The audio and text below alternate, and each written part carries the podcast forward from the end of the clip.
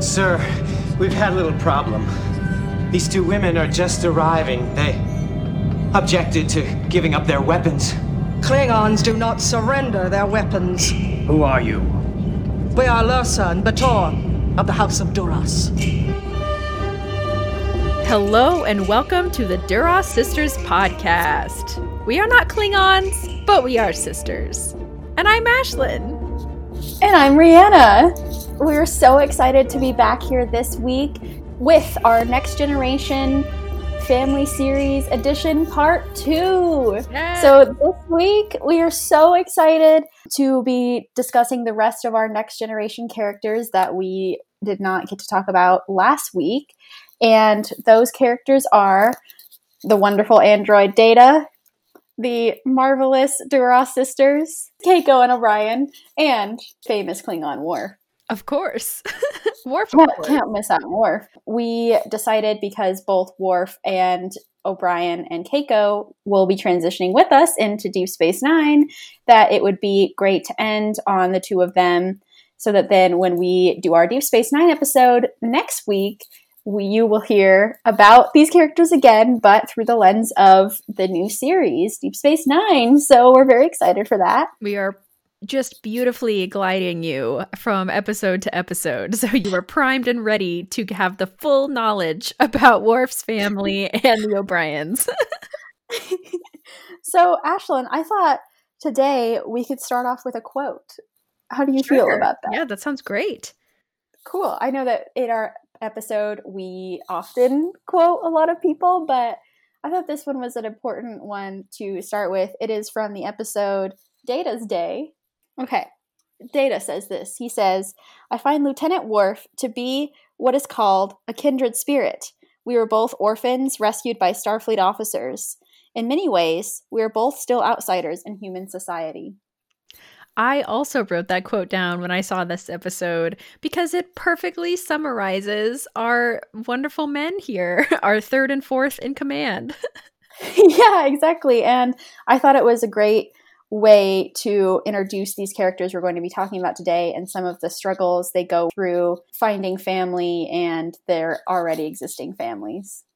So, we are going to be starting today talking about Mr. Data. And I thought that we could start at the very beginning, the first episode where we meet Lore. The beginning is a wonderful place to start. Yeah, thank you. I agree.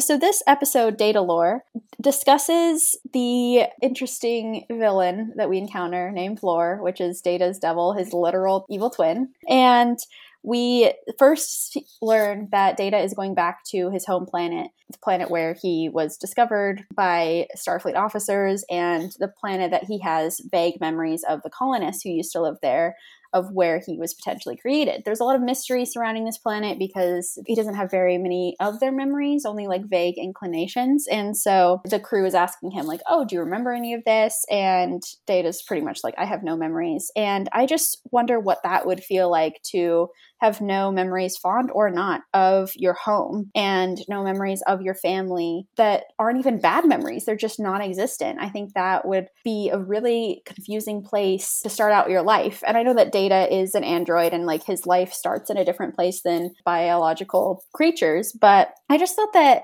Data's journey to me feels more like a discovery of family and he discovers it in many places. In this episode, we see him discover more information about Noonien Soong, who created him, and then about his brother Lore. But I think also it's about a discovery of where family comes from and what home really is, because how can you call something a home if you don't have any memories of it? So I just wondered what you thought about that. What a great way to start out this conversation. And my answer to you is Data joined Starfleet because those are the people that found him immediately after he's awakened for the first time.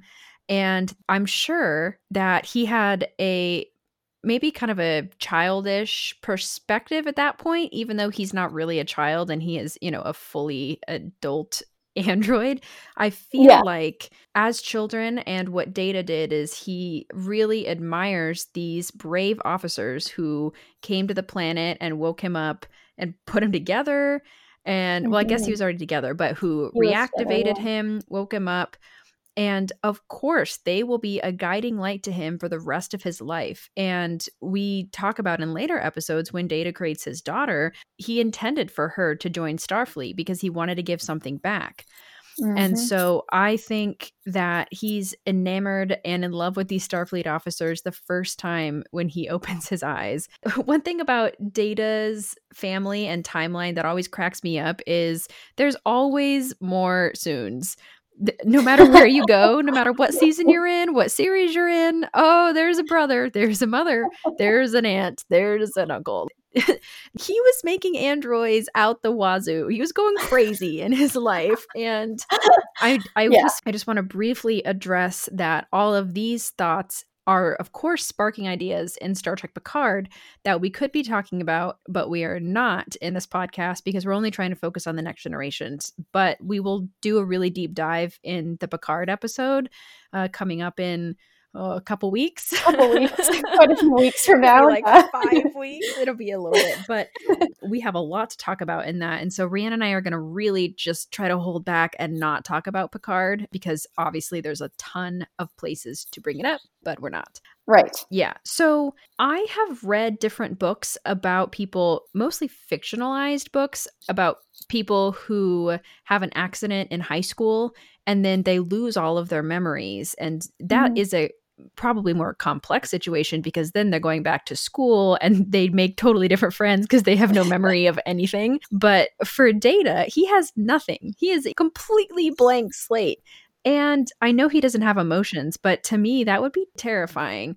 And Mhm. I think it is so lucky that Starfleet woke him up because they have such an organized group of people and it's easy to fall into a routine with Starfleet. And so I can see why it's really appealing to Data, who's coming from total chaos and he has no idea what's going on, to be able to do science and to maximize his functions as much as he wants. Starfleet is the perfect place for him. Yeah, I'm really glad you mentioned that because we are finding that a lot of our characters did reach out to Starfleet to find a home when they couldn't find one in their given home.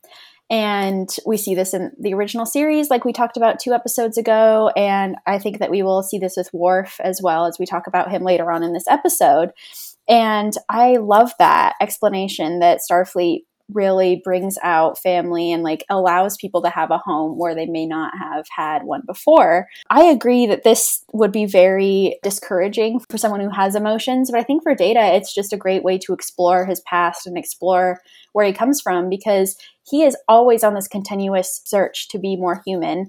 And I think a part of that is family. A part of that is having a family. He may not be technically blood related, but same wiring, same mechanics. It's the same kind of idea, you know. And I, I, think same facial structure. You know, he's Yeah. modeled after his father. Exactly. So I think that when they find this underground base on the planet, they don't find any colonists, they don't find anything else but this base and a disassembled android that looks a lot like Data. I think that I would definitely put that thing together too and hope that it was someone like me to relate to.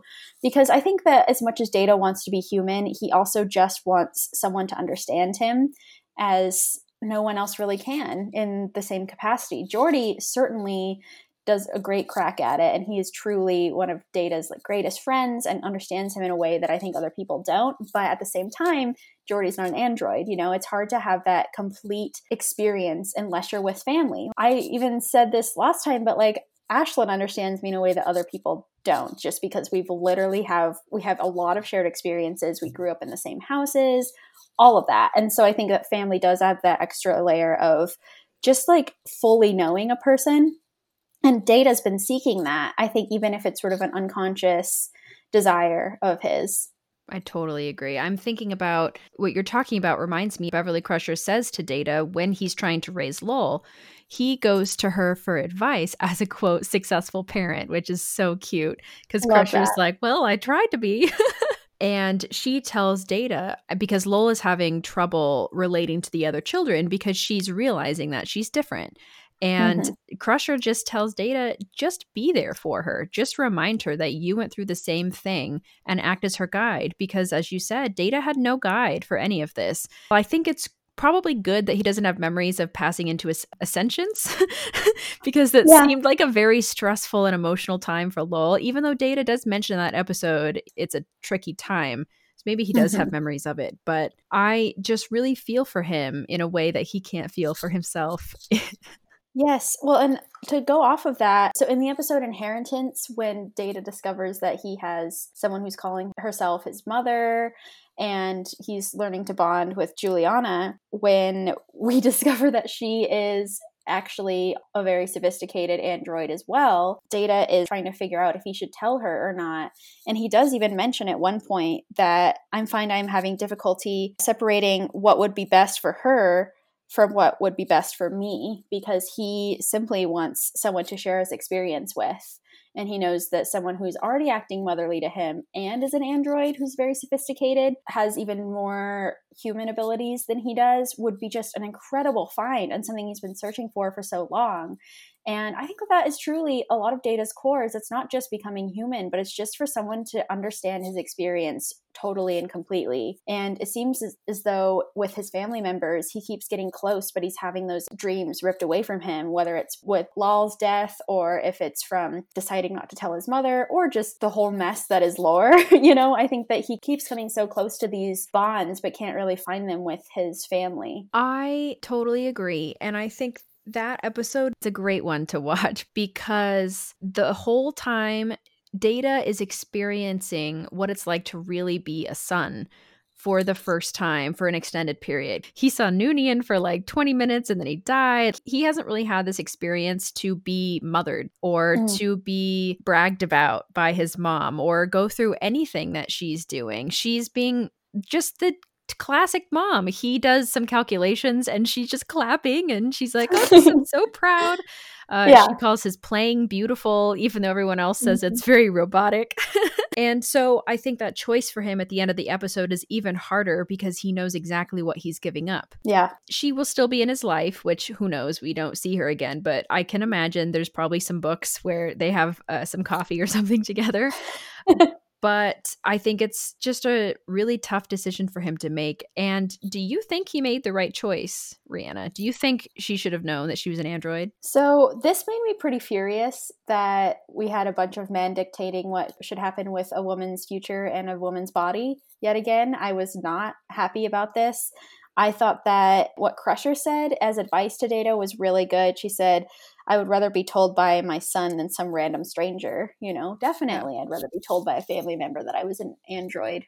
All these years, I thought I was a human. like, that's Knock, a knock, pretty my- big My bombshell worst nightmare. Yeah. that is huge news and i think that someone whose life that you care about and you want them to be happiest i think that that is not a good choice of just sort of coddling them in a way of saying oh i'm doing what is best for them because you're automatically taking that decision away from them and i think that we see it a lot of time with women that very common trope in a lot of TV shows as well that the parents are just trying to protect their daughter from the world. I just want her to be happy. But like I think someone can still learn to be happy with the life they have, but they should be able to decide that on their own. And I just thought it was a really dicey and not a very great thing to do and i'm surprised that like beverly didn't step in but I'll, i guess it's not beverly's place either it was just a lot what did you think about that Yeah, I was actually mad for a different reason. I was angry because Soong created her only because she died and he was Mm. alone on the planet. Because at that point, Data was gone. He was totally alone after she died. And I think it's a little creepy that he kind of made a marital robot right yeah, he created a being. Her purpose was to be his wife, and mm. that is, ugh, I just, ugh. I just feel weird about that. That is not why you should be creating a life. That just creeped me out, and it, I did not like that at all. And we know Soong is weird anyway.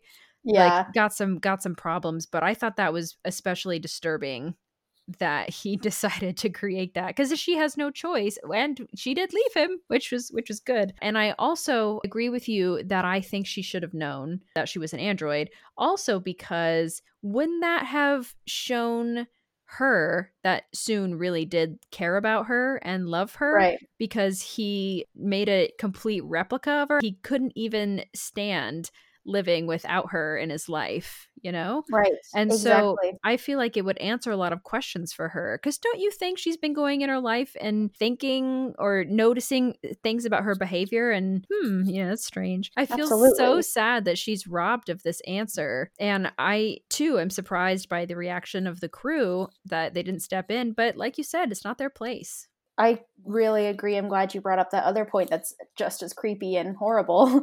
Soong had like described that he designed her to shut down in the event that the truth was discovered, which is even more malicious because it's showing deliberately that he didn't want her to know. And so then it's further taking away her autonomy and just making her the wife and nothing else beyond that. Like, no wonder she left him. I agree. Even without knowing that, just a lot of red flags. I also I thought I was gonna like that last hologram scene with Soong and Data because I liked the Jack and Yeah. Crusher scenes so much in the holodeck. I, I thought I'd get a similarly touching scene, but all I got was creepy Soong being creepy, and then him asking his son to continue the lie down into the next generation. Haha, I Yep. did not mean to do that. But- yeah. and we're going to talk about this a lot with Worf. A, a theme that I really like that they put into so many of these episodes is raise the kids to be smarter than the adults and give them the tools to better equip themselves for the future they're in and for the emotional social wellness that they're in. We see in school the teachers are really focused on both academic and social achievements. hmm And I love that Star Trek is always promoting trying to raise a generation better than the one that we have. And so to see Soong telling Data, keep it a lie, don't tell her, let her live out her life. Also, that also implies that she's already old, which I wasn't sure how What? old she Yeah. was because in that episode with Soong, he looked real bad. He- awful. he looked very, very old. And so I wonder if she is aging slower because she's an android. Or I know she has aging capabilities. So I also wonder if maybe he just married her really young. I don't know. But I don't like Soong that much, A- as is probably the case with a lot of really, really brilliant people. Once you meet them, they're kind of uh, maybe slime balls. I don't, I don't Yeah. know. I don't know if that's true. I don't, Seems to be the case a lot. don't meet your heroes, you know? Yeah, exactly. Yeah, I was wondering if, since we are discussing future generations of offspring, if we could discuss the offspring. Yes, please. This is a very important question that I wish to ask you Mhm. that fits perfectly into this moment because you had said that passing down the line is important to improve future generations. And actually, Data has a line in The Offspring that he's essentially asking, but isn't the goal of a parent to improve upon themselves? And I wondered what you thought about that and what you think the goal of a parent is, or if there should be a goal. Man, I've been having way too many lonely days in my room during the pandemic thinking about existence and this has crossed my mind a couple of times. I agree with Data. I think if you choose to bring kids into this world, you should try to make them better than you are. But there's so many fallacies that come with that idea because you don't want to put too much pressure on your kids to be better than you are because then they'll resist and rebel. You want to instill them with the qualities that'll give them a productive and rich life and hopefully a happy life. It's tricky too because th- the point is to reproduce the human population and to just keep making children and keep making humans so we never die out. And so Mhm. we can't fully describe the need that we have for wanting children and to bring them into the world because it's genetic. We can't Mhm. stop it. I mean, we can stop it. Obviously, if you choose not to have kids, like then you know, that's fine.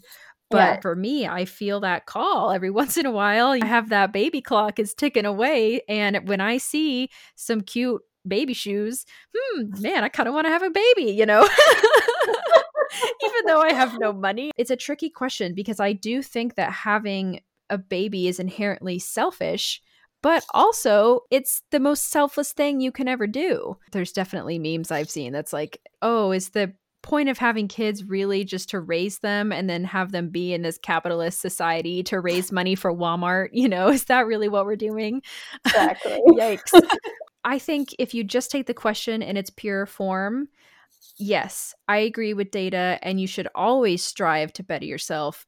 But you cannot always do that in every situation. If you're looking at it from Data's point of view, where he's in a very secure location on the Enterprise, where he has every tool at his disposal to give Lal the best life possible, that's great for Data. He is ready to be a father. There's so many different ways to raise a family, but it's such a complicated. Yeah. I know. I just threw that question at you. No, it's good. I also think that your situation changes if you're a parent who doesn't have everything that they could possibly need, which is most of us, and mm-hmm. that's most of the world. And so at that point, you still have a kid to improve upon yourself and to make the world a little lighter and to make your corner of the world better for you.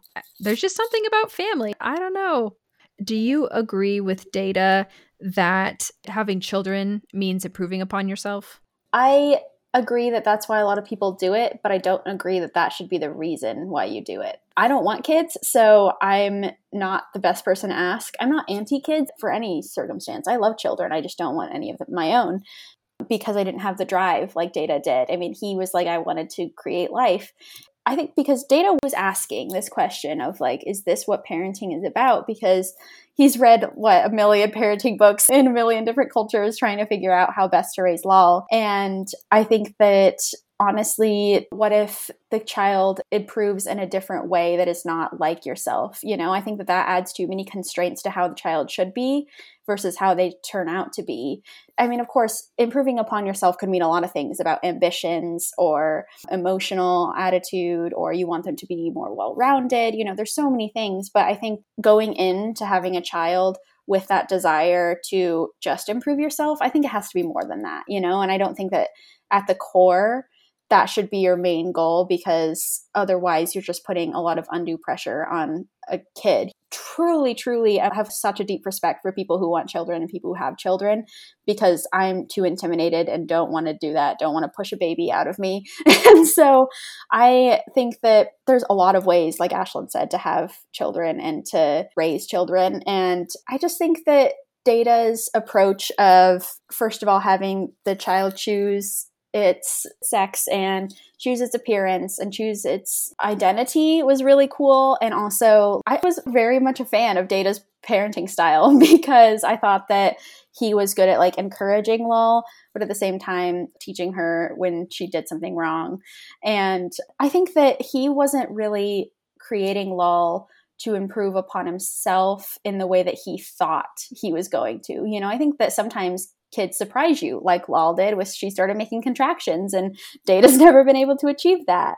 And I think that it can surprise you when your kids are doing these things better than you ever did and you can be like extremely proud of them. But I think it's just sort of a difference between intentionality versus what actually comes of having a child. I'm with you for that. I didn't take Data's meaning of that question. I didn't take it as literally as you. I I think I agree with it so much because I've had moments in my life where I have an experience and then I'm reflecting on it and thinking back and I think to myself I kind of bookmark it and say this is how I'm going to give advice to someone mm. or to mm. my children about the best way to go about this. And yeah. I find myself constantly thinking of how could I have done that better? How could I have taken this shortcut to get this other way? Or how could I have improved myself in these different ways? I think it's ultimately not about, I'm so great. I want to have two of me. I think it's about, I love this life so much that I want to bring like more teammates into the world. And it's parks and rec where oh yeah. Yeah you I find you find that. your teammate and then once you find them you realize that you want to make some more tiny teammates you know to be a part of your team. Well i like that a lot better and i wouldn't say that that is improving on yourself. It's more like yeah. it's improving on the future. And yeah. for me, I look at it like I want more kind, considerate people in the world. And so mm-hmm. if I'm going to be raising children I, in this world, I want them to be ready for what's out there and to totally. be better than our parents' generation and better than our generation. I want them to change the world like our parents wanted for us and still want for us. It's a very interesting and complicated. oh, for sure. Yeah. Not something that can easily be answered in this um, Star Trek podcast, but yeah. I'm glad we took a crack at it because there's so much I love about this episode with Data and Lal and their experiences and interactions together. And it really helped me to learn more about Data and about how he is imparting his knowledge onto Lal because he has learned so much that we don't really see because we assume that Data just came into this world knowing everything. But he has grown so much and he grows every single season. And so the scene, I love when they're talking about why the kids were laughing at Lal and not with her. And Lal asks Data, she says, Why do they wish to be unkind? And Data says, because you are different, and differences scare people. And he says, I have learned that some of them use humor to hide their fear. So he's talking about humans in this circumstance. And you have to know that Data has gone through this himself. He's had people laugh at him instead of with him, and he's gone through the same confusion of, why are they laughing at me? And he didn't have a guide to tell him, like you were saying, Ashlyn, he has this prior knowledge that can help Lal understand it easier. It's just a beautiful scene because it shows his capacity to care so deeply about another being and to want them to grow with him. I just love that because that's something that I've always really admired about Data's character is that he never stops wanting to learn more and wanting to grow more and he never just says, "Oh, I'm done." On paper, he's like the most perfect being to ever exist because he's an android and he's built with all these capabilities and it's really hard to kill him, you know, all these things. But he never sees that in himself. He sees it as there's things to improve on. And a part of that is he wants to improve his life with Lal and he wants Lal to have an improved life. And yeah, I just loved this episode. I think that of all the souls that I've encountered, his is the most human. wow. Had to bring that one out. Just, you know, we're all having a great time until then. oh man, not only did I make uh, original series people mad, I made Next Generation people mad, I made yeah. Rhianna mad. Yeah, you, you, you accomplished it. You made everybody mad in one time. Congratulations. Besides actually... that rude fact, what did you actually think about this episode? well, I, I thought that I agree with you. Uh, what you said maybe like 10 minutes ago about Data's parenting style is excellent. He is mm-hmm. doing so great. And I've also seen memes about the scene where he lets Lal choose her own gender and uh, species. And mm-hmm. because it's like, okay, Star Trek is out here. Like, that's yeah. so woke. mm-hmm. They're uh, really thinking about it. Yeah. Trek always. I also love the choices that she came down to. And I wanted to talk a little bit about that scene because mm-hmm. Troi is really into helping her and Data in this episode. I love seeing Troi just having a bigger role in a lot of these family episodes. Mm-hmm. I think that you're right that this is her wheelhouse. This yeah, is where like she really thrives with negotiating family struggles. Yeah, exactly. And it's been really nice to see her in the context of these episodes. So she's helping Lal and Data get along and start their family together. And so I love the scene where Lal is making all her decisions because the choices it comes down to is a Klingon male, an Andorian female, and then a human male and a human female. And for all of these, Troi has these little comments that are kind of giving Lal a general sense of how she's going to feel on the ship.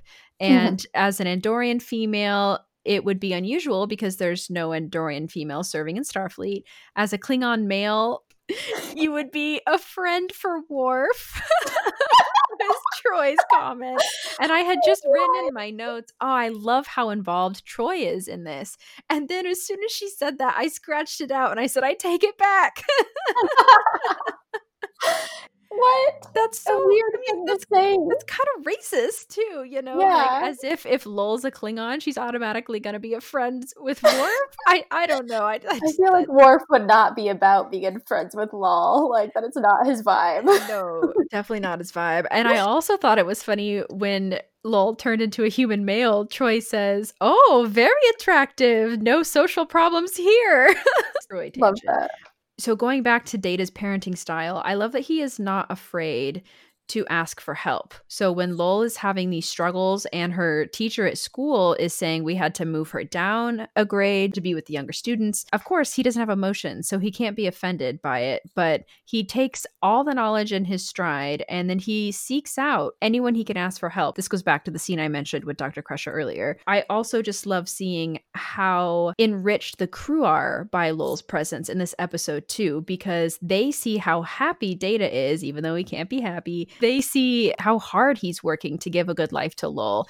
And it makes them all happy to have her aboard too, which I really like. And you can tell just how strong the sense of unity is already, despite the kind of earliness of this episode. I also love the scene with Guinan where Lal is learning to have better human interactions too, because Guinan is just amazing. And she is the perfect person to go to to have more experience. Truly, I really liked this Guinan scene because I think that she is someone that a lot of people go to even subconsciously. Like she notices that they're standing out looking at the stars forlornly. She comes and helps out. And I think that in this scene, particularly, takes me back to the quote of how we started this episode about Worf and Data feeling like outsiders. Guinan, too, is an outsider in humanity, but she also knows it so intimately.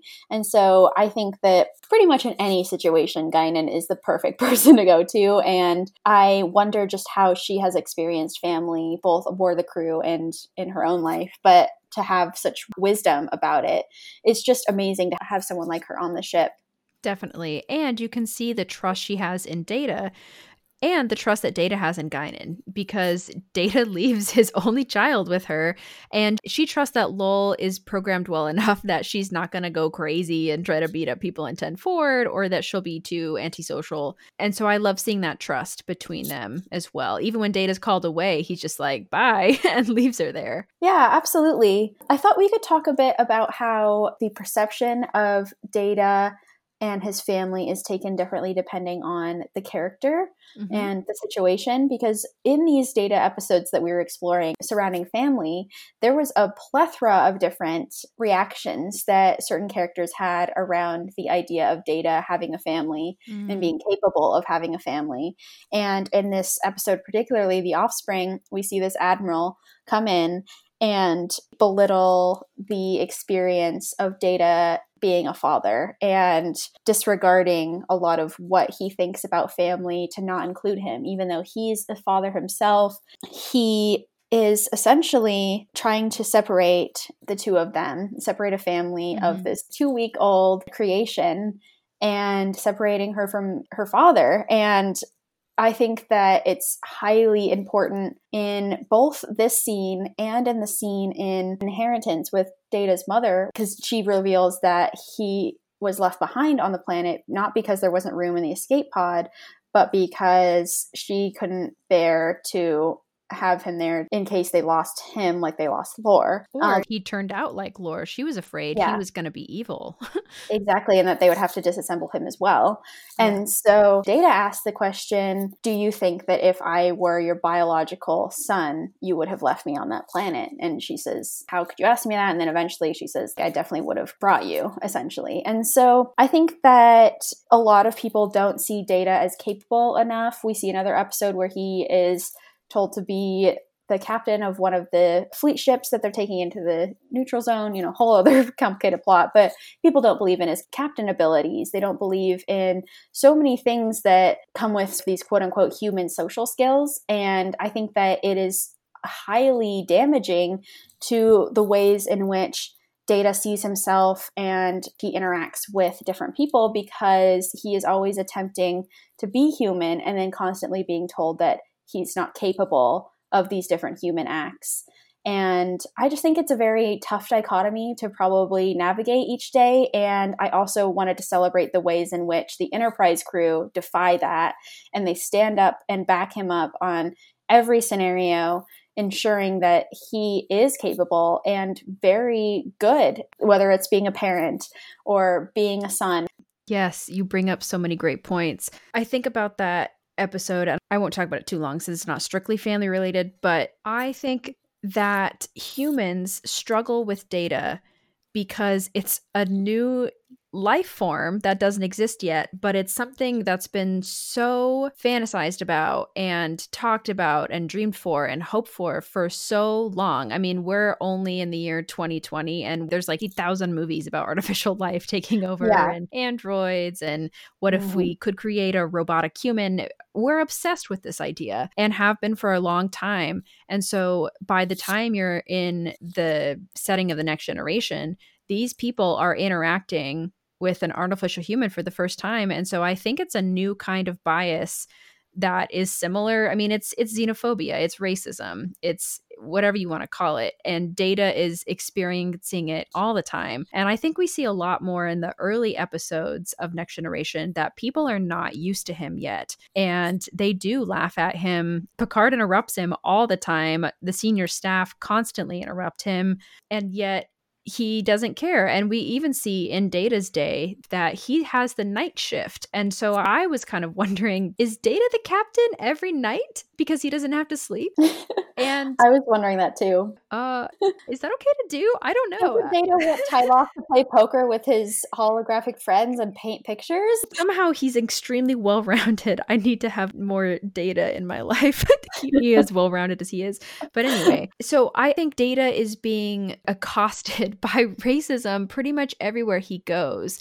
And because he's the only one, it's not like people are getting more used to it as he goes. It's only the Enterprise crew. And so every new planet that he's on, anywhere in the galaxy, there's nobody else like him except Lore. But Lore is not out in public giving No. speeches and trying to push Android right. Absolutely not. And so the only people who can really advocate for data are the people on the Enterprise. And there's, of course, the classic episode Measure of a Man where data is given rights because, Mhm. duh, he should have rights Yeah. because he's sentient. Mostly, I just want to talk a bit about how, especially in The Offspring, that Picard really comes to Data's aid when in the beginning he was very skeptical about Lal and saying that Data should have come to him before making this creation. And Data asks point blank, Do other crew members come to you when they are thinking of having a child? Yeah, I love that quote. And of course, Picard is really struggling because no one comes to him with those kinds of questions.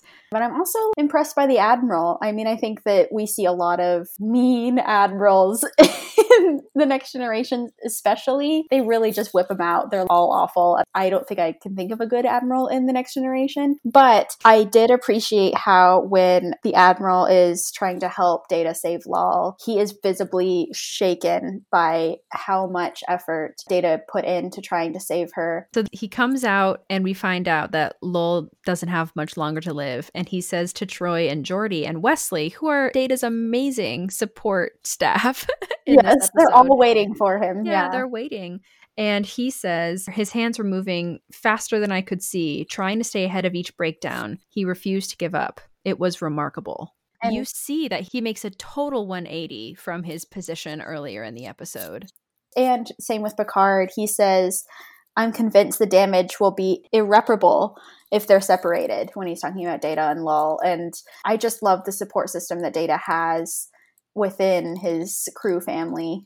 two of my favorite quotes from Picard in that episode happened in the middle, where the Admiral is really, really pushing Data to give up Lal and asking him over and over again in all these different ways. And Picard says, There are times, sir, when men of good conscience cannot blindly follow orders. And then he continues later order a man to hand a child over to the state, not while I'm his captain. Yes. Oh, I mean, this is why I love Picard. He just always supports his crew no matter what. And he trusts them and he's going to do the right thing, even if it costs him his career. Every time. Yes. Yeah, I want to go back to Data's mom because you brought up earlier about why she didn't take him in the shuttle. She has this whole backstory about how many different prototypes it took Noonien to create Data, who is now perfect. and I think, of course, Lore was created before Data. There were a couple other ones, it seemed like, a couple other models that just only lived a couple weeks, similar to Lal, or just didn't survive long or could never be activated. And she talks about the struggle of emotionally, you get yourself excited, the the android's here, the baby's here, and then it's taken away from you. And it reminded me so much of parents and women who want children but can't conceive, or it is very, very hard for them to conceive. And I've known people and known families who have had miscarriages very, very late in their pregnancy. And it is just so heart wrenching because you've prepared everything. You have a crib in the baby's room, the room's all set up. You've told everyone you know that you're pregnant and you're so excited to continue expanding your family. And when when the baby dies when you lose the baby it's so so heartbreaking. And so i was thinking of all of those families who have gone through that while she was talking about all the different failed androids and how she wanted to give up before Noonien decided to create data. And again my heart just goes out to families who struggle with that. And i love that star trek is here to remind you that you're not alone that this is a part of life and it's very very hard but you will make it through and hopefully you'll have a child as wonderful as data. Oh that be the dream. Yeah i think that that is a great scene because something else that i really like about data especially in his discussions with people is that because he cannot be offended because he does not have a lot of resentment or guilt attached onto certain things, he can forgive and have an open discussion with people. And so I thought this scene was really beautiful when they talked about this because Data just wanted to know why she left him behind on the planet and wasn't emotionally furious about it. He might have felt what is equivalent to abandonment, you know? I think that that might have been playing around in his head, but I think mostly he just allows people to have a conversation with him and invite them in to discuss their viewpoints. And I think it's a much easier way to communicate things because then you get to the bottom of how people are really feeling because she doesn't feel like he's going to blow his top or i think that it does create an environment that makes people more comfortable and willing to talk to data about things. And yeah, it's just an important mother son discussion to have. You've got to get that out in the open. And I'm really glad that she was able to let go of her guilt surrounding that. And such a nice healing moment, I think, for the both of them and for Data to truly start to unravel more mysteries about his beginnings and things we were talking about in the beginning of this podcast where he has no memories of home like he starts to develop them throughout. Yeah i totally agree. Back to your point of how easily they're able to have that conversation because data will not have emotions and he will not scream at her or rage or even slam the door. He'll just hear her answer and accept it. And I think sometimes when you have really serious conversation between family members, emotion is a hindrance because sometimes the truth just has to be known about what has happened in the past. And for that moment, you have to put emotion aside and just be honest with who you are and honest with the person that you're trying to communicate with. And it can be so hard with family because there's so much baggage, which, you know, we talked a lot about in the last episode, that peeling all of it away is very difficult and it takes a lot of practice. yes. And so I think it was an interesting scene to watch because you knew that Data was not going to get angry and he let his mother have her emotions and then they worked through that problem together and he revisits her statement again and which we already talked about but i think the fact that they're able to push through it kind of in this logical vulcan way really really helps to getting to the cause of the situation and the cause of her grief and helps her to begin to heal. And so I just think that there's a lot of value in maybe learning a little bit from data Absolutely. I found another connection to be really interesting in the two of Data's biggest losses of family, which I would consider to be Lal and Noonien Soong. Yeah. Uh, so there's a scene in both of those episodes. So in the episode The Offspring and the episode Brothers, I found that Data's solution to not being able to feel grief or love for a person, especially a member of his family. His thoughts on it are really beautiful because when Lal first is having her cascade failure, she says, I love you, father. And he says, I wish I could feel it. And she says, I'll feel it for the both of us. Um, you know, kills me every time. Catch me crying out here. yeah, I've seen that episode probably upwards of 10 times, and I can never not cry when I see that scene. Then also, Data says to him when he's dying, like, I cannot grieve for you. Like, you know this. And I think that Data's solutions to both are to keep their memories. He actually transfers Lal's memories into his own neural network. that was really amazing. Yeah. Which is incredible because I think also her. Yeah, exactly. Which is so cool. He probably got a glimpse of her own emotions. And even though maybe he wasn't able to feel them the way that she did, I think that he was able to understand her in a deeper level and then understand humanity in a deeper level. So, like, maybe she was better than him and that he achieved his goal of a parent. Also, with Soong, when he passes, Data talks a bit about how he's not truly gone because I hold his memories and like he's a part of me. And I think that it's a really great way of thinking about death and how, of course, it's easier to do that, easier said than done. And data doesn't have the type of emotions to be able to grieve in the ways that humans do or other species.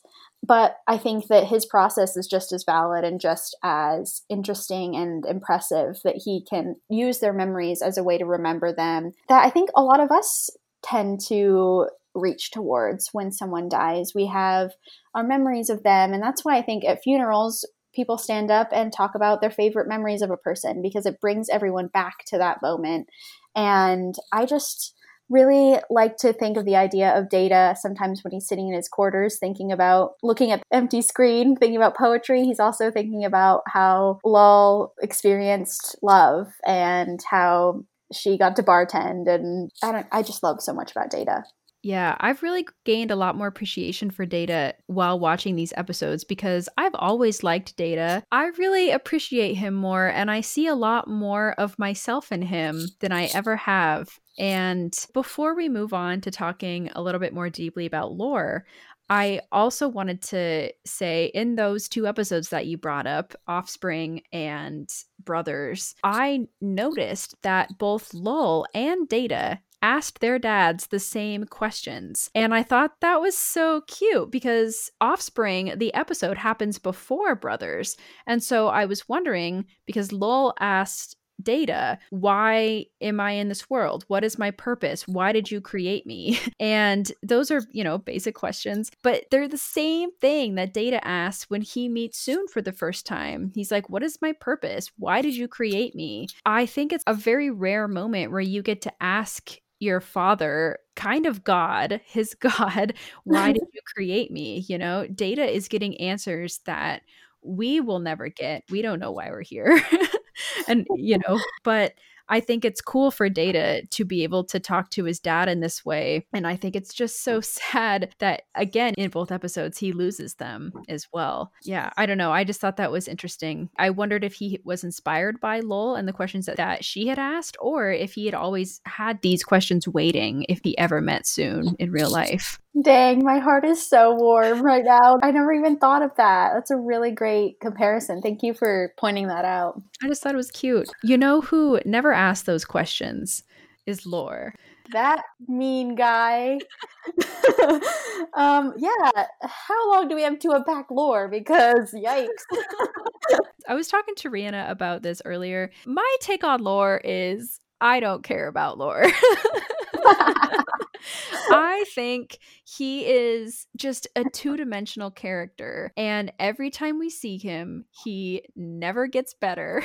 he's always lying. He's always trying to trick Data to get him on his side, or he's trying to knock Data out and take his parts away from him. There's nothing redeeming about Lore except that he's the evil twin brother. That's my hot take. I don't I don't know. what do you think, Rhianna?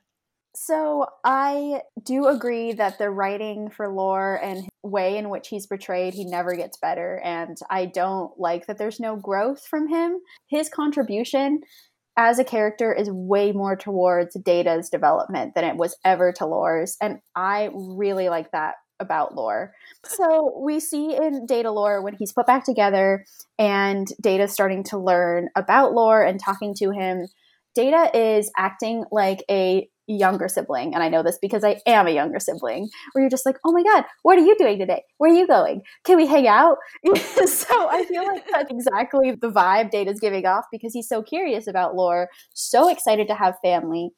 And Lore uses Data's desire to have a family to manipulate him. and he uses Data's lack of emotions to impress him, but also manipulate him. And guess what? Later on in the other episodes, he uses Data's hopes of being a human to manipulate him. So, I mean, I think his motives again and again are just to F with Data, wreck the world, not care about the consequences, but not in like a fun Q way. I think the writing wise as a villain, very mediocre. But I think that the growth we see in data during each of Lore's appearances are so important because the first thing data learns about these sort of quote unquote blood families is that they'll betray you. And that has got to be a horrible realization that he is trying to just create a sense of family with his brother, his newfound brother. And everyone immediately on the crew starts jumping in and saying, Oh, he's your brother. They're assigning this word brother to him, which must give Data the sense of family for the first time to be called brother. Yes, he's starting to develop a friendship with Geordi, but this is really early on in season one. Like Ashlyn said earlier, not a ton of love for Data in the beginning of season one from any of the crew. Geordi's always been there and will always be there.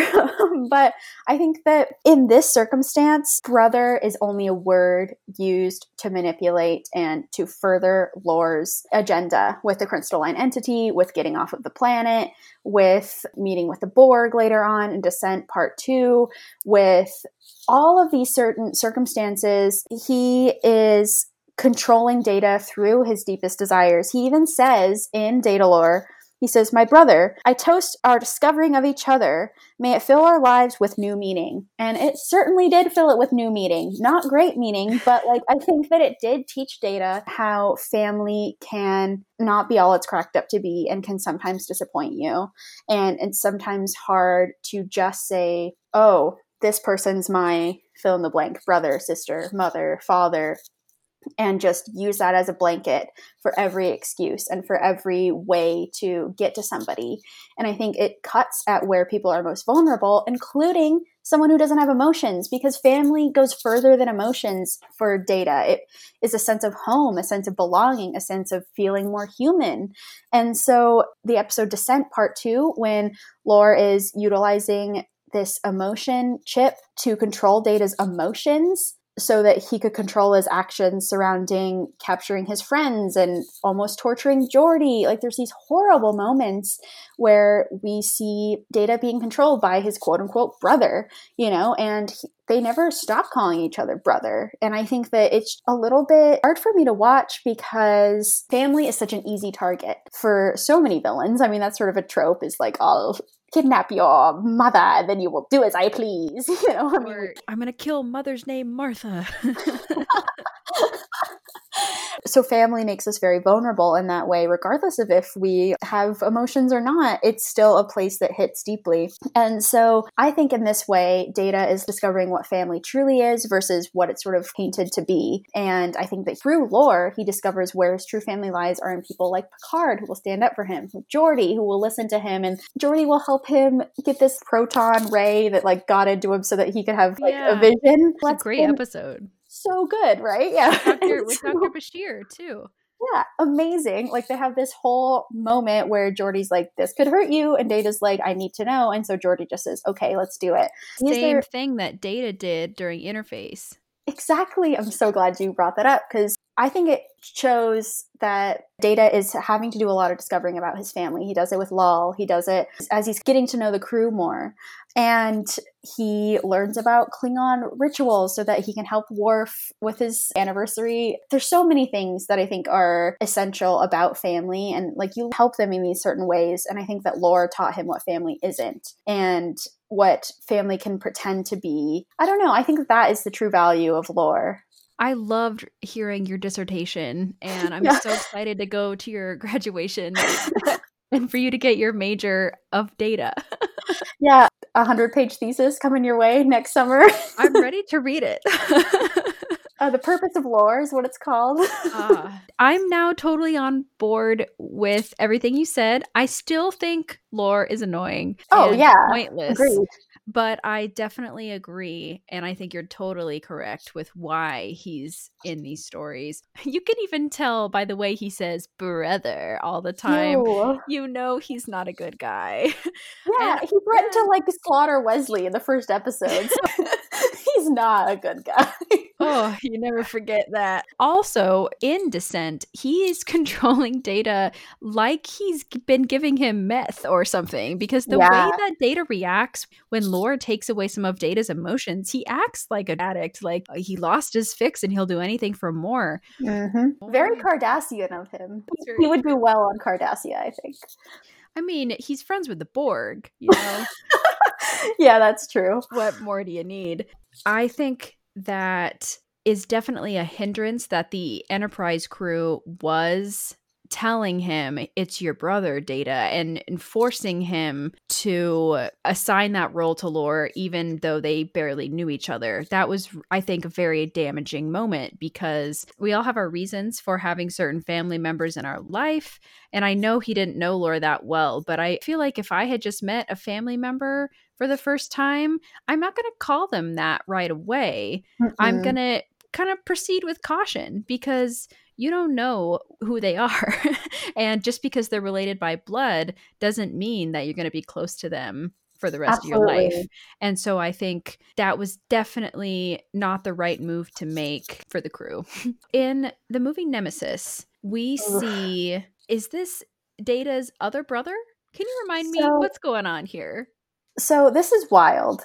I mean, I don't want to, but I will because this is a horrible movie and I don't want to talk about it, but I will because it's very data heavy. The only part that I want to focus on is the beginning where we are on Omicron Theta and we see that there's this like there's just like body parts in the sand. It's pretty awful. I don't really understand a lot of it. Yeah, I, I don't want to get into how messy the plot of Nemesis is, so I'm not going to get onto that soapbox right now.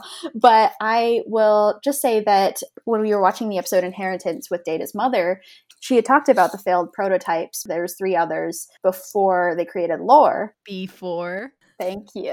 I didn't even realize. Before you Exactly. And so my understanding is that B4 is one of those failed prototypes. He didn't live very long after this, and he has very basic motor skills, very basic cognitive skills, way behind where even where Lal was in her first two weeks.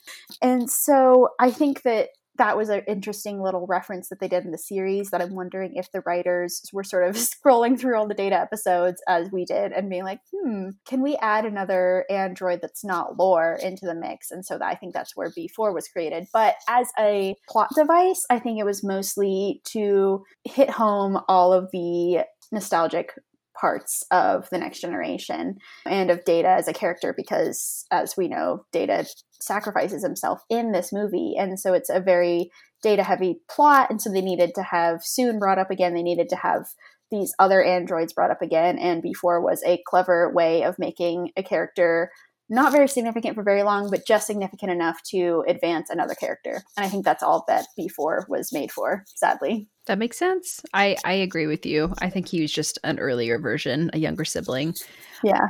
Before we move on to our last couple characters here, I just want to give a shout out to Brent Spiner because Mhm. Brent Spiner is the whole Soong family except the mom. It's literally Yeah, literally. I think we do forget sometimes. I certainly do, especially when he's playing Soong and he has all that not very great age makeup on. I completely forget that he is still Brent Spiner. And even as lore, it feels different. Like his acting and his presence in the scene feels really different. I'm sorry I stole your thunder. I just got very excited about Brent No, Spiner. no, that's that's why I wanted to bring him up. I knew you'd get excited.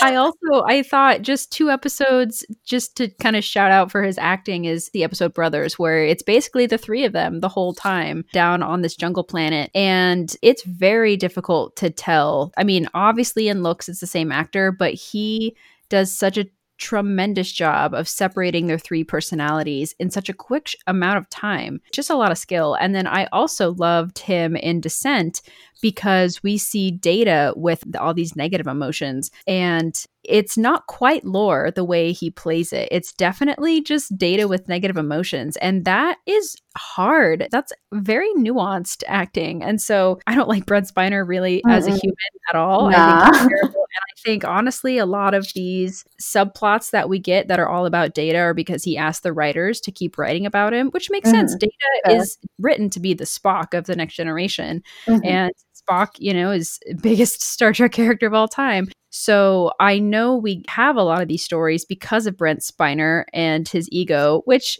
okay, but hey, we have a whole family. Very Shatner-esque. Yeah. we have a wonderful data family that we got to talk about today. So I just I do want to shout out to Brent Spiner for making it happen. Thanks, man. Okay, Ashlyn, on that note, would you like to turn to some of the greatest sisters in history that aren't us? Do, do, do, so we've arrived to actually talk about our namesake of this podcast. The Duras sisters. Here we go. there is not a lot to talk about with them because they don't appear too often in Star Trek, but when they do, it's always a riot, isn't always. it? Always.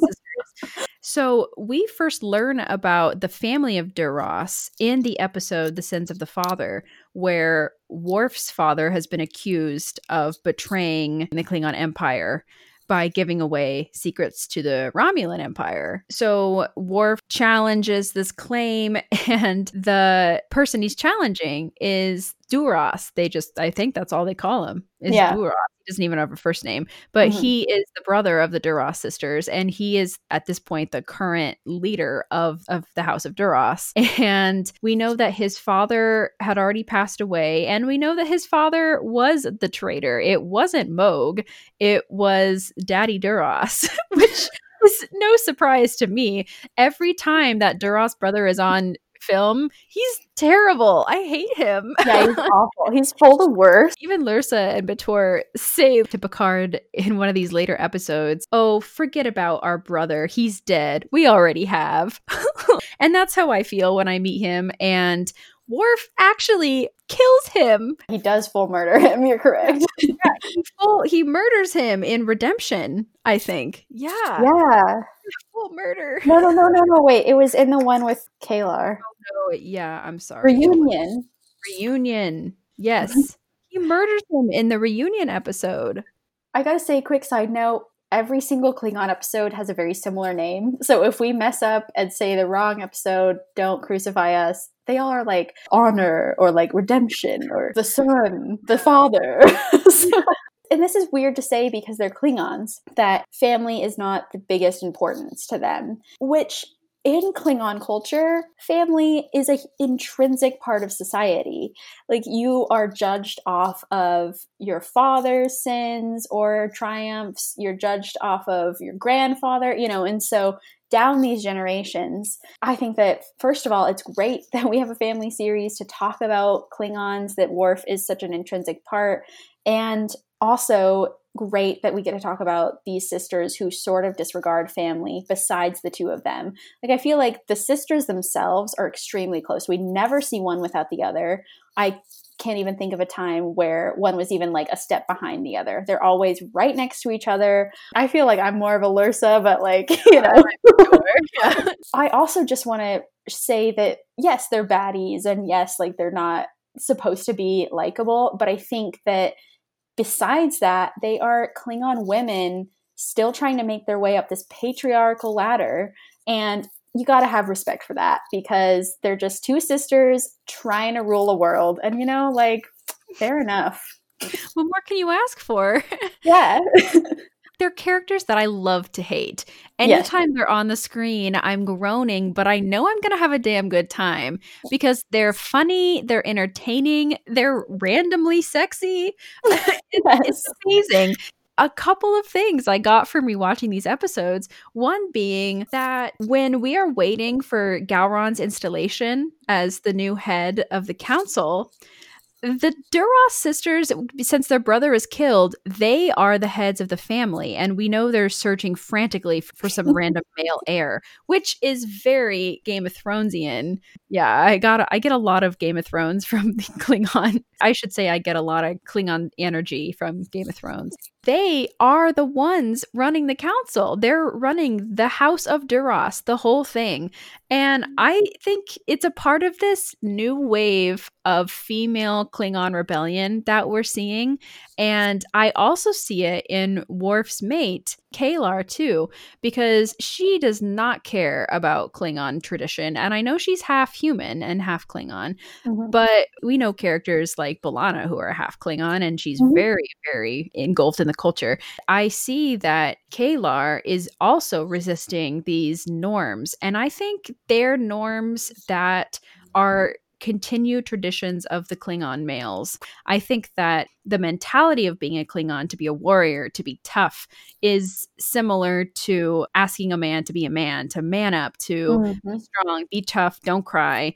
It's the same thing. And this culture is very, very significant to Klingons and it's how they function. Their system of honor is what keeps everything together and it's passed down over and over again. But i think like some of these women we see like the duras sisters and K'Ehleyr are not into it anymore and they're not believing it. And they're saying well i'm going to go about this my own way that doesn't involve this and i'm still going to have a great life. I know we we know the duras sisters end up dead in generations but you know they, they had a great life.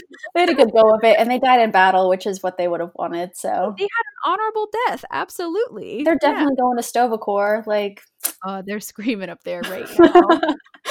Yeah and so i loved literally everything you said. I was just like nodding vigorously along because i completely agree. I do love seeing their bond, the two sister bond. You know, they're very great at teaming together. They have a little bit of bickering, but it's mostly about like ways to do things, you know? And mostly it's yelling at whatever man's in the room trying to dictate what they're doing, which I love. I love that energy. and I don't know, I just I do love to see a good sibling bond because Ashlyn and I are so close. You know, it's fun to see it on screen where they really just play off each other very well. And I think they're just icons in this entire series. If you've seen Next Generation, you really do remember the Duras sisters. And yeah, they're just super important figures even if you only remember them for their boobs, they're yeah. still important. I mean, those are pretty great boobs, so they did it either way. they're still in your memory. when I was younger watching The Next Generation for the first time, every time they were on screen, that's the only thing I could think was, oh, the boob ladies are back. I'm pretty sure we called them that at some point. Yeah. We got their names right. and I think it's Lursa or someone gets pregnant at the end. So like good for her, you know? Like she's having a baby. so, yeah. Yeah. We're able to continue true. that line. We don't know anything about it, but yeah, we know that she is pregnant. Yeah. Yeah. So anywho, I think this is a perfect transition into Worf. Oh, my son. yeah, Ashlyn, are you ready to talk about Worf? I love Worf. I I don't want to say he's an underrated character because he's not, but Worf is the most underrated character. yes, I think that you're absolutely right, and I think that we've been saying it for years, and Michael Dorn has been saying it for years. But where is our Worf solo spin-off show? I where is it? Michael Dorn at a convention say that he's been asking people to make a Captain Worf show for years. He's like, I'm ready. The fans are ready. Where's Where the it? And I have been thinking about this every day for 10 years. well, and Ashlyn, I even saw him at a different convention like a year later saying the same thing. I feel like it's time. But anyway. I'm sure Alex Kurtzman isn't busy doing anything else. So No, he's not making any shows right now, right? okay, so where do you want to begin with Mr. Worf?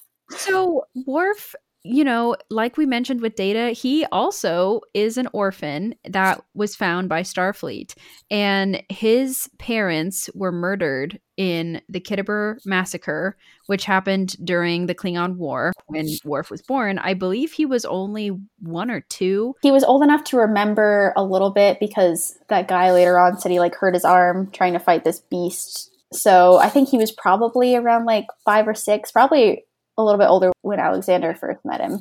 But sure, I I, don't know. made me think about Alexander because he was 3 Mhm. when his mother was killed. But that's for five minutes from now. So Worf is young, and he ends up being taken by Starfleet back to Earth, where he's adopted by two Russian parents, and they just try to give him the best life possible. In the episode Family, we meet Helena and Sergei, and they're two very wholesome people, and they seem like really good parents. They have Yes. great conversations with Guinan during that episode, and Helena talks about how she learned to cook traditional Klingon dishes just for Worf, and they treated him like a Klingon his whole life and let him become who he was going to become. I love seeing good, wholesome parents on Star Trek, and this time, none of them even die. Whoa, what a concept. yeah. I just loved meeting them. I thought it was great. So now to go back a little bit to Sins of the Father on the Klingon side, Worf's father was accused of being a traitor, as we mentioned a couple minutes ago. And basically, Worf challenges this claim, which he doesn't have to, but he does because he says he wants to clear his father's name and because his brother has appeared to him. For the first time, Worf had no idea he even had a brother. But because on Khitomer, it turns out that he survived. His name is Kurn, and he was just taken back to Kronos, and no one ever told him that he had a brother. Neither of them knew about each other or anything. No communication. Right. And I cannot tell you how glad I am that we are doing the Data and Worf episode in the same one because their upbringings are so similar. You did just say this, but I al- also with the brothers, you know, I mean, it starts from both of them are on such a discovery of family. And I just absolutely love that about the two of these characters is to see how they handle discovering family members just all over the galaxy differently and how they handle it in the same way because it's not your everyday thing where you just like meet a brother you never knew about but for these star trek characters it very much is and it happens quite a lot so true, Rhianna. Yeah. you have, oh, it's my Andorian sister. yeah, I never knew about, you know. casual Uh, what did you think of Kurn when we first meet him in this episode? So I completely forgot about Kurn. If I'm honest, back in the day when I was a middle schooler watching The Next Generation, I did not like any of the Klingon episodes. I thought they were extremely boring. I could not keep up with the plots. I think, honestly, even for my middle school brain, I was not kind of ready for the politics and everything that goes into just like Klingon culture in general. And so I had blocked out so many of these Worf episodes and mostly just remembered his great one liners, which is fine. This is another thing I love about rewatching Star Trek for the pod is that I get to understand these characters in different ways, which is to say that I really liked Kurn. I thought that he was very down to earth, very much makes sense that him and Worf are related and they're both the son of Mogh because they both have very similar qualities and yet they are also vastly different and something that they talk about later on the Duras sisters actually use to their advantage to try and get Worf on their side is that the differences between him and Kurn. But I think that Kurn is very much your average Klingon. You know, he's not this exceptional above and beyond warrior, but he's also not like this lagging behind puny warrior. Like he's right in the sweet spot of having his ship and having his crew and commanding it with honor and respect. And he can be a little sassy and hard to understand, especially Worf coming from a perspective of Starfleet and like being around humans for so long. It's a different way to establish yourself. But I thought that it was really cool that he chose to stand by Worf and that he adhered to various customs depending on the situation. Like he's called upon on this little exchange program where he gets to be the first officer, which I absolutely love that they've Klingon exchange programs. Like, where can I sign up? and he's this very commanding, very blunt first officer. And Worf says, On this ship, you are my commanding officer. But when we will be on Kronos, I am your older brother and you will respect me. And he, uh, Kurn does not even debate that, which Ashlyn, that is not an excuse to start saying that to me because it's not going to fly. But with Klingon customs, like the oldest male sibling is the uh, leader of the house, especially if the father is gone, which is very much like old Greek and Roman societies, may I add?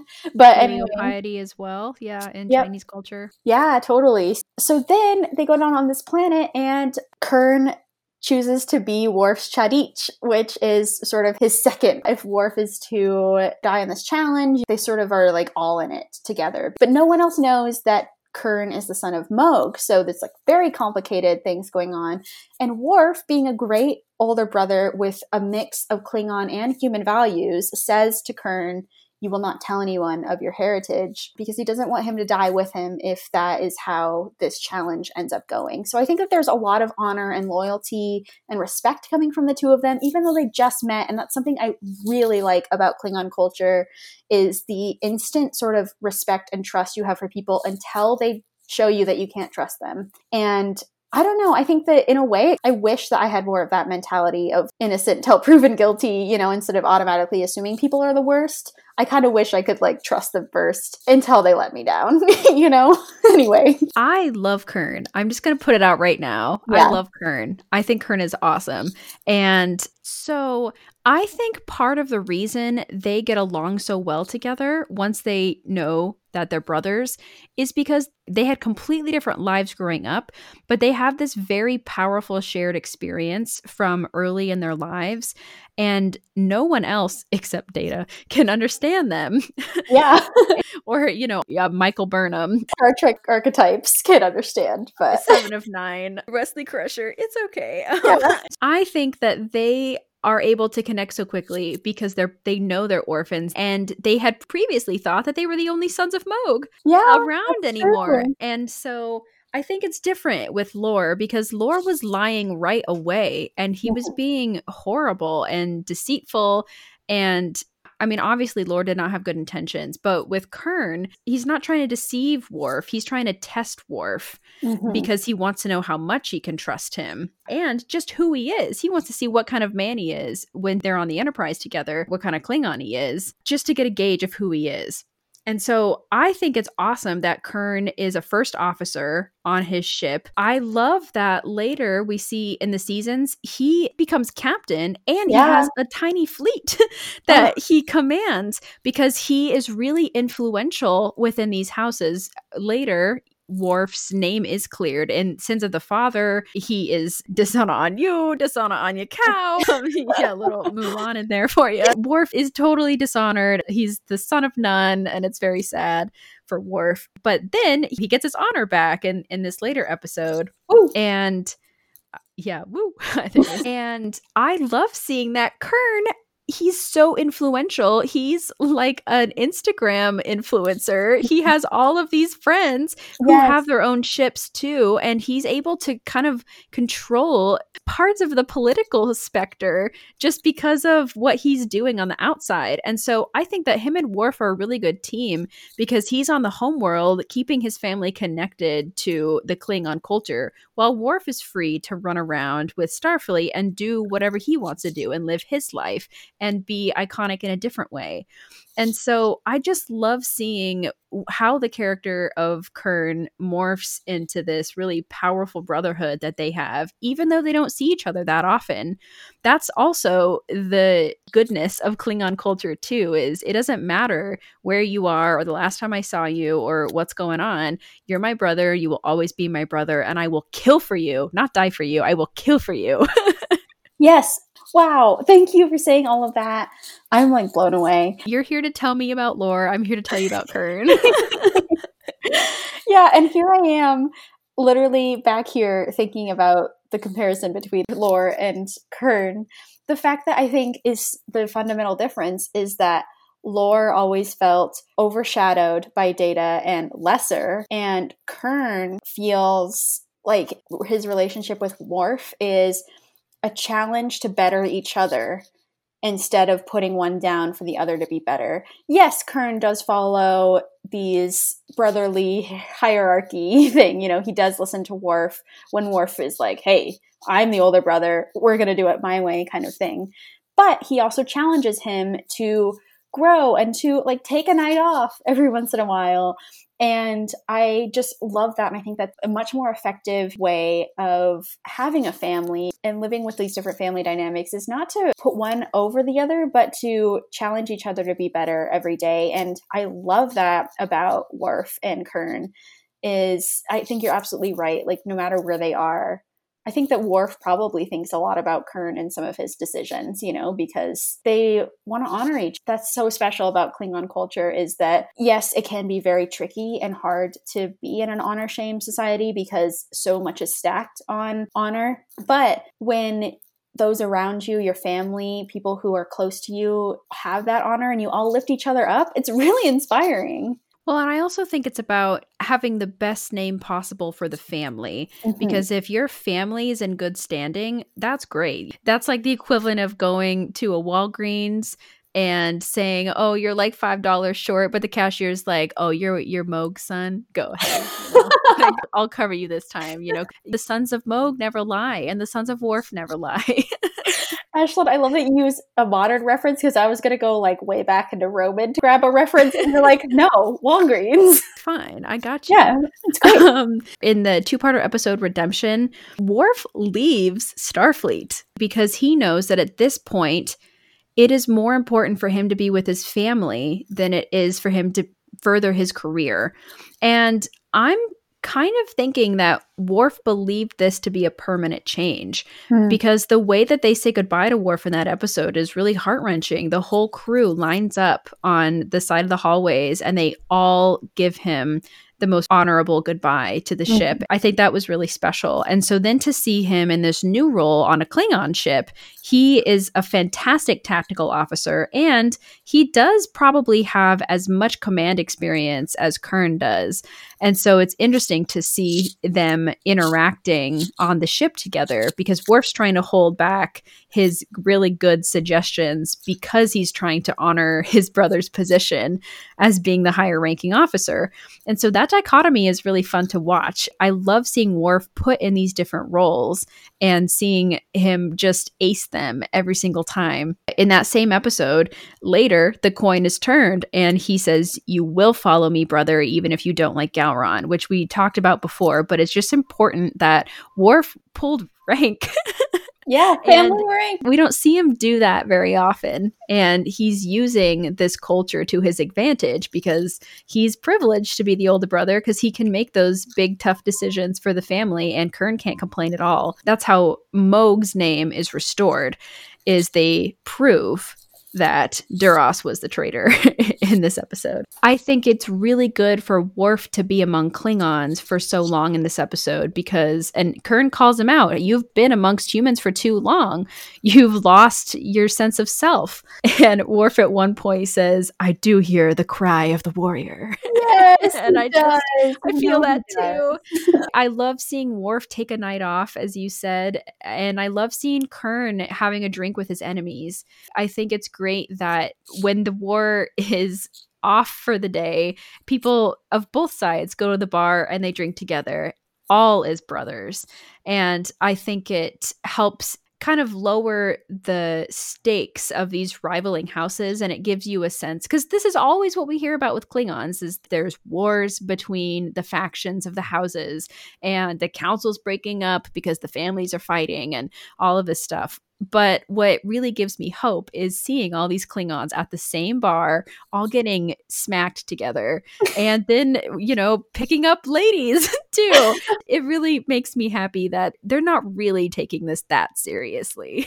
because death is not the most serious thing to them. And that's, I think, why the stakes of war are less on their shoulders and they're not holding it as heavily because if you die in battle that's the most honorable way to go. So might as well drink with your enemies the night before because either way if you lose the battle but you die honorably you're great. You're good to go. So i think that that's so true ashlyn and such a distinguishable element of the klingon culture versus like what we see with romulans which is why it makes it so much harder that Romulans are pulling the strings behind a lot of these Duras negotiations. Well, I think this is the perfect time to briefly insert one family member we have not advertised, but we will discuss very briefly is Yar's daughter. Right. From the past is in these episodes. In the episode Yesterday's Enterprise, we find out that Tasha Yar was sent back in time by Picard because he knew that she was going to die in his timeline. And so he said, stay in the past and you can have a life here at least. And so in that life, it was maybe worse than how she actually died. She was taken captive by a Romulan basically forcibly taken, forced yeah. to marry him, and mm-hmm. forced to bear a child for him. And that is who is working with the Duras sisters is Sela. Yeah. Ooh. Yeah. And obviously it's kind of a confusing plot device to get her yeah. back in here. I appreciated seeing Denise Crosby again mm-hmm. in this episode starring Asila, but I just felt even worse for Yar because that's the worst way to go out. yeah. And, and, then she ends up dying because she's trying to run away. And Sela with her says, daughter. Yeah, with her daughter. And Sela does not understand and just remembers her as a traitor. yeah, it's pretty awful. I'd rather get eaten by goo. Oh, I'd much rather get eaten by goo. Yeah. yeah. well, something that's not yikes and will make you smile is Worf's son. So, Ashlyn, you and I were talking a bit about how entrenched families are in tradition of Klingon culture and how you have to stand up and honor your family. And I think that for the most part, this works great. But if there are any Klingons who are not willing to adhere as much to the Klingon ways or not really in the same sphere as some other Klingons, it's going to be really difficult. And I think that we see this very plainly with Worf's son, Alexander, who comes into the mix when K'Ehleyr, who we spoke of earlier, brings him on the ship and pretty much just announces to Worf that way by beaming two aboard instead of one, which is a pretty ballsy move considering that's the introduction to your child. But I think that in Alexander, we see differences of how people who don't adhere to their culture. It's a really good representation, I think, of those who feel on the outside of whatever culture or society or family they live in and feel like the quote unquote black sheep of the family. And I think that Alexander is a perfect example of that. What I love about Alexander is he doesn't mind being the black sheep because he likes hanging out with his human friends and he doesn't want to only be friends with Klingons. He's happy to live his life the way that he wants, following the values that his mother taught him. And as we mentioned earlier, her values, there's not so much of an emphasis on the Klingon culture. I think she even calls it Klingon stuff. Yes. so when Worf grew up on Earth, I think all he had left of his past and of his parents was the memory of learning all of the Klingon values and traditions and probably things that his father taught him growing up. And he's learning about it in school, like in human school. I'm sure they talk about this is our perspective of Klingons and how they work. And so I believe that Worf created an image of what he thinks Klingon should be in his mind but the more that we see him interacting with real Klingons, he's realizing that's not who they are. The Klingons are way more complex and nuanced than what he's previously believed. And I think it is beautiful to see him realize that through raising Alexander and through going to different Klingon holidays. I think it's really amazing to see this transition happening for Worf and how he strives to find the balance between really honoring his culture in an extreme way versus in a way that's healthy and good for Alexander as well. Yes. Wow. Thank you. I love everything you said about that. And I do think that Worf does grow significantly during the time when Alexander is on the ship. I think that his transition into becoming a father is so abrupt and that is why it takes a while for him to truly understand his son and it takes these moments of struggle. So there's a quote when he's talking about Alexander in the episode New Ground in his personal log. He says, I find that I would rather fight 10 Balduk warriors than face one small child. And I think that's very true for him. He will take on any ship problem, any Klingon problem with ease, but when it comes to bearing his soul and becoming vulnerable for his son and being in a space to parent in a way that he doesn't know how or is not prepared for is going to be really difficult. And I do have a lot of empathy for Worf in these episodes where he's learning to be a father, but it's also frustrating for me to watch because I think I put Worf on such a pedestal of he's this strong warrior. Michael Dorn's an amazing actor. Like he's got so many amazing traits that I think the writing's genius to put him in a place where he is more vulnerable and not doing as well. You know, he's not being a super great father because he doesn't know how and because he's learning as anyone learns when they're becoming a parent to their first child, especially a single parent. Anyway, I do have a lot of respect for Worf, but it, these scenes are hard to watch when he's just yelling at Alexander and not giving him space to grow. And one thing I'll just add is that I'm glad that he has crew members who can help guide him, just like with Data and Lal. Troi can also help to guide and say, like, oh, have you talked to Alexander about going to Klingon school? And he says, no, I told him and he will obey me. And as Ashlyn beautifully said, as each episode goes on, he starts to learn more once again, we have uh, another single parent raising a child, similar to Wesley and Beverly mm-hmm. and their relationship. And I just, once again, I have to say that it's really great that this type of father son relationship gets portrayed on Star Trek because there are single dads who find themselves totally alone with a kid maybe they didn't know they had. It's a huge learning curve to figure out how to interact with kids, how to tell them anything that sticks in their brain. and I again love how Troi is interacting between them, between the two of them, trying to develop it into a more healthy relationship. Because Alexander could have some serious trauma. This is a very insane childhood where he goes from being the son of an ambassador, like very, you know, well respected ambassador who doesn't really celebrate any Klingon holidays or do anything culturally. She doesn't participate in the culture. To go from living on a starship with a father who's extremely strict and extremely religious. I just have a lot of love for Alexander. I think that in the first couple episodes where we see Alexander, he has no acting at all. He just says, Yes, father. and, um, yeah. and Jon Paul Steuer, as the actor develops, so then does Alexander. Character. Yeah, exactly. yeah, as a character. I love seeing his transformation from being this lying thief basically to someone who's not afraid to be honest with Worf and be completely open with him. And even though they fight sometimes, they know that they're going to always be family in the end. And I really love seeing their relationship develop through the series. Yeah, and I think those moments when they are taken back to realize that they are family are again seen in moments of danger.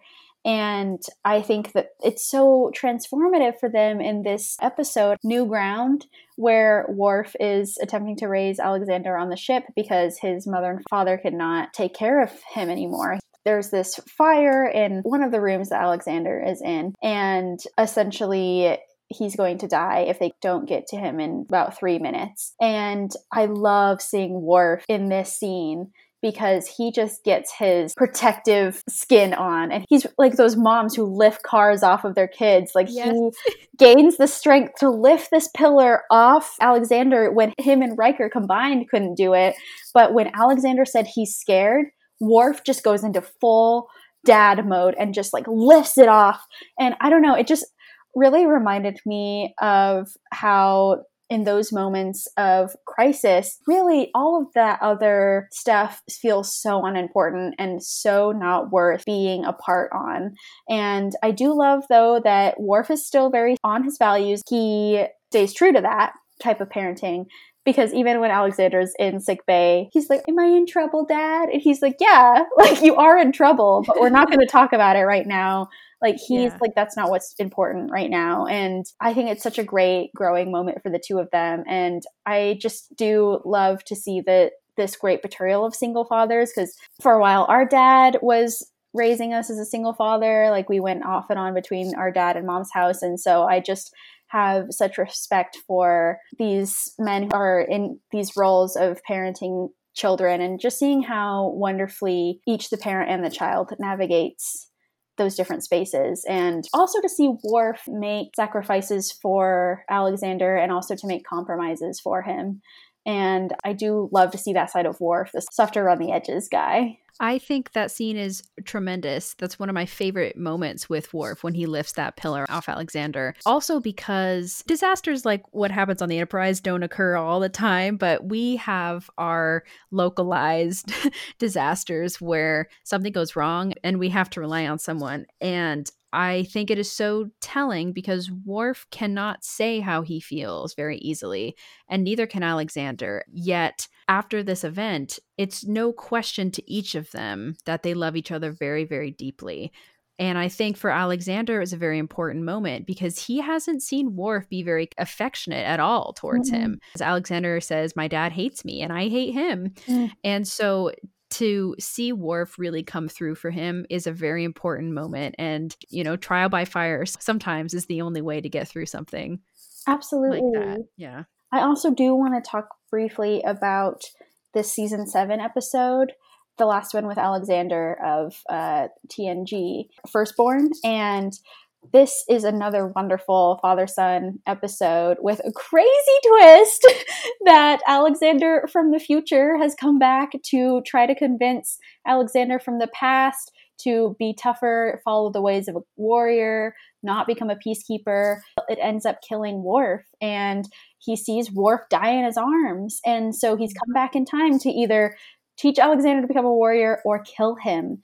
And so these are very high stakes for this traveling Alexander and an amazing device to help Worf see Alexander in a light he's never seen him before. I didn't remember this episode at all, and I was just so blown away by we see the protectiveness of both of them for each other. I mean, Alexander came from the future so that he could try to save his father's life, while Worf, he's worried that he's to die in battle and not have the skills to protect himself. You know, that's really what it comes down to. He's not worried about his honor, he's worried about Alexander feeling shame for a lack of honor because he knows what that feels like and he knows what it was like to be the son of none. And so he's trying to protect Alexander from that same life. Like we were talking about earlier, he's trying to better himself through Alexander. I find this episode so beautiful in a way that helps to reconcile the reasons why they're both acting these ways. I thought it was a beautiful conclusion to the Alexander arc they had been building. Obviously, in season seven, they were trying to wrap up. You know, we see the end of Wesley. Literally, the episode before this, yeah. Yeah.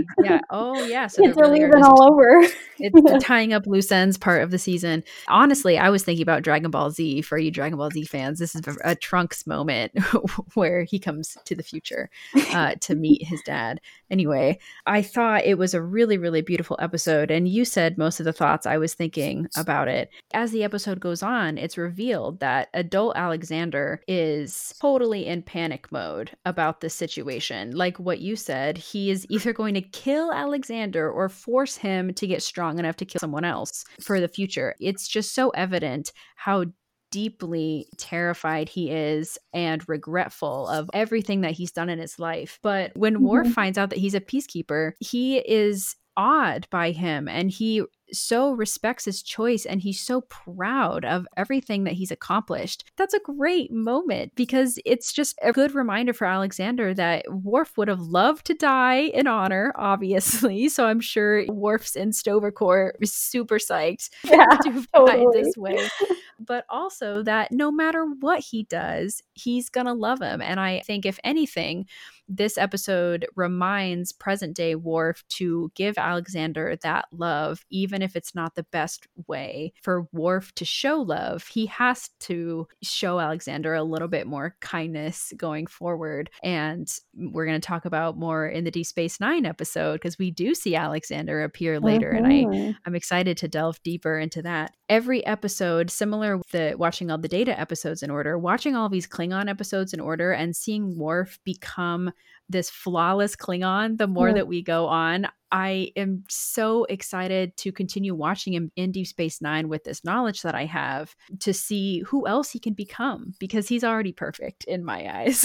Oh, what a king. Yeah, I love him. So, what Worf says to the older Alexander in this episode is that his greatest honor would be for you to accept yourself as you are and stay true to what you believe. The course of peace is a just course. The struggle must continue. And I think that this is such a lovely gift to Alexander. Worf realizes exactly what he needs to say to Alexander, and he thanks his son for opening his eyes to that and to show him that he probably changed the future after all just by coming back and showing Worf mm-hmm. like exactly like Spock did in yesteryear, just showed up as Selek and it was like, be kinder to your son. Peace. Sometimes you just need a little time travel to remind the dads to be nice to their sons. So let's wrap up this podcast by talking about a family that begins in the next generation and greatly expands in DS9. That's right. I'm talking about the O'Briens. Keiko and Miles. Okay. Wow. Yeah. I am very glad that we ended with them because we will be beginning with Keiko and Miles in our Deep Space Nine episode coming up next week and pretty much just following their timeline in the Deep Space Nine universe. But for now, we only really get a little glimpse in the episode Data's Day and then the episode Disaster, where they get married and then are having a child. We mostly see O'Brien. We know him as the Chief O'Brien. He's the transporter operator and he sometimes joins them on the bridge. His wife or his, you know, girlfriend, Keiko, is a botanist aboard the Enterprise and they meet it they have a rocky relationship and even the day of the wedding keiko gets cold feet and says that she doesn't want to get married of course they end up changing their mind and they do get married and have a quite lovely wedding i would die to get married on the enterprise Yep. Just- From saying. Picard being the initiate, like and picard initiating the wedding yeah every episode we see them in, we see them in some sort of argument or disagreement. And I think it's kind of selfish of both Keiko and Miles to have Data be this in between man for them because it shows, I think, a lack of trust in each other. And Data even has a quote in this episode. He's talking to Counselor Troi and he says, Chief O'Brien talks to me, Keiko talks to you. Why do they not talk to each other? And I'm asking myself this question when I see Keiko and Miles together. Why are they not talking to each other and instead going to others to complain about each other? I feel like it's a tough relationship, but also it's sort of at the end of the day, they love each other. Yeah, I think they are an example of opposites attracting, where it's this very fiery relationship, but in the end, they have the same values and they make a decent couple together. I think when they're able to really be honest with their feelings, they're a pretty great power couple. And they even choose to have a baby aboard the Enterprise, and Molly is born th- thanks to Worf. He helps her uh, give birth during that episode. They're definitely an interesting couple, and they're they're definitely one to watch in the future. Absolutely. I mean, a baby born into a crisis, father wasn't there for the birth. Like, you got to stick around for this. so, yeah, we will be diving deeper into them, and I can't wait to talk about their dynamic more in our upcoming episode featuring the families of Deep Space Nine. With these family episodes, there's so much to talk about, and we want to make sure we have a really thorough experience.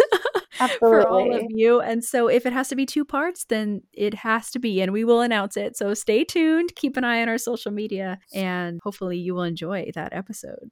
Yes, Ashlyn, thank you today for potting with me and for being my cha'DIch ah, on Oh, this you will journey. always be my chuddy, Rhianna. every day. Thank you for listening to the Duras Sisters podcast.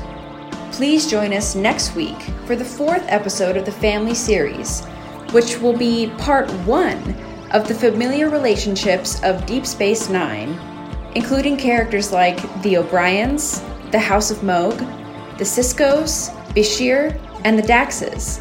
Please follow us on Instagram, Facebook, and Twitter, and check to see if we posted a suggested watch list for the upcoming episode. If you've enjoyed what you've heard today, please give us five stars and leave a comment. If you would like to become a patron, please go to patreon.com slash the Duras Sisters podcast. Any amount per month will get you access to exclusive episodes of trivia between Ashlyn and Rhianna and reviews of season one of Lower Decks. Our email is the Duras Sisters podcast at gmail.com. Our intro, Klingon Battle, was written by Jerry Goldsmith. Our outro, Worf's Revenge, was written by Aurelio Voltaire. What did O'Brien say when Keiko kept fussing over their daughter? Stop mollycoddling her.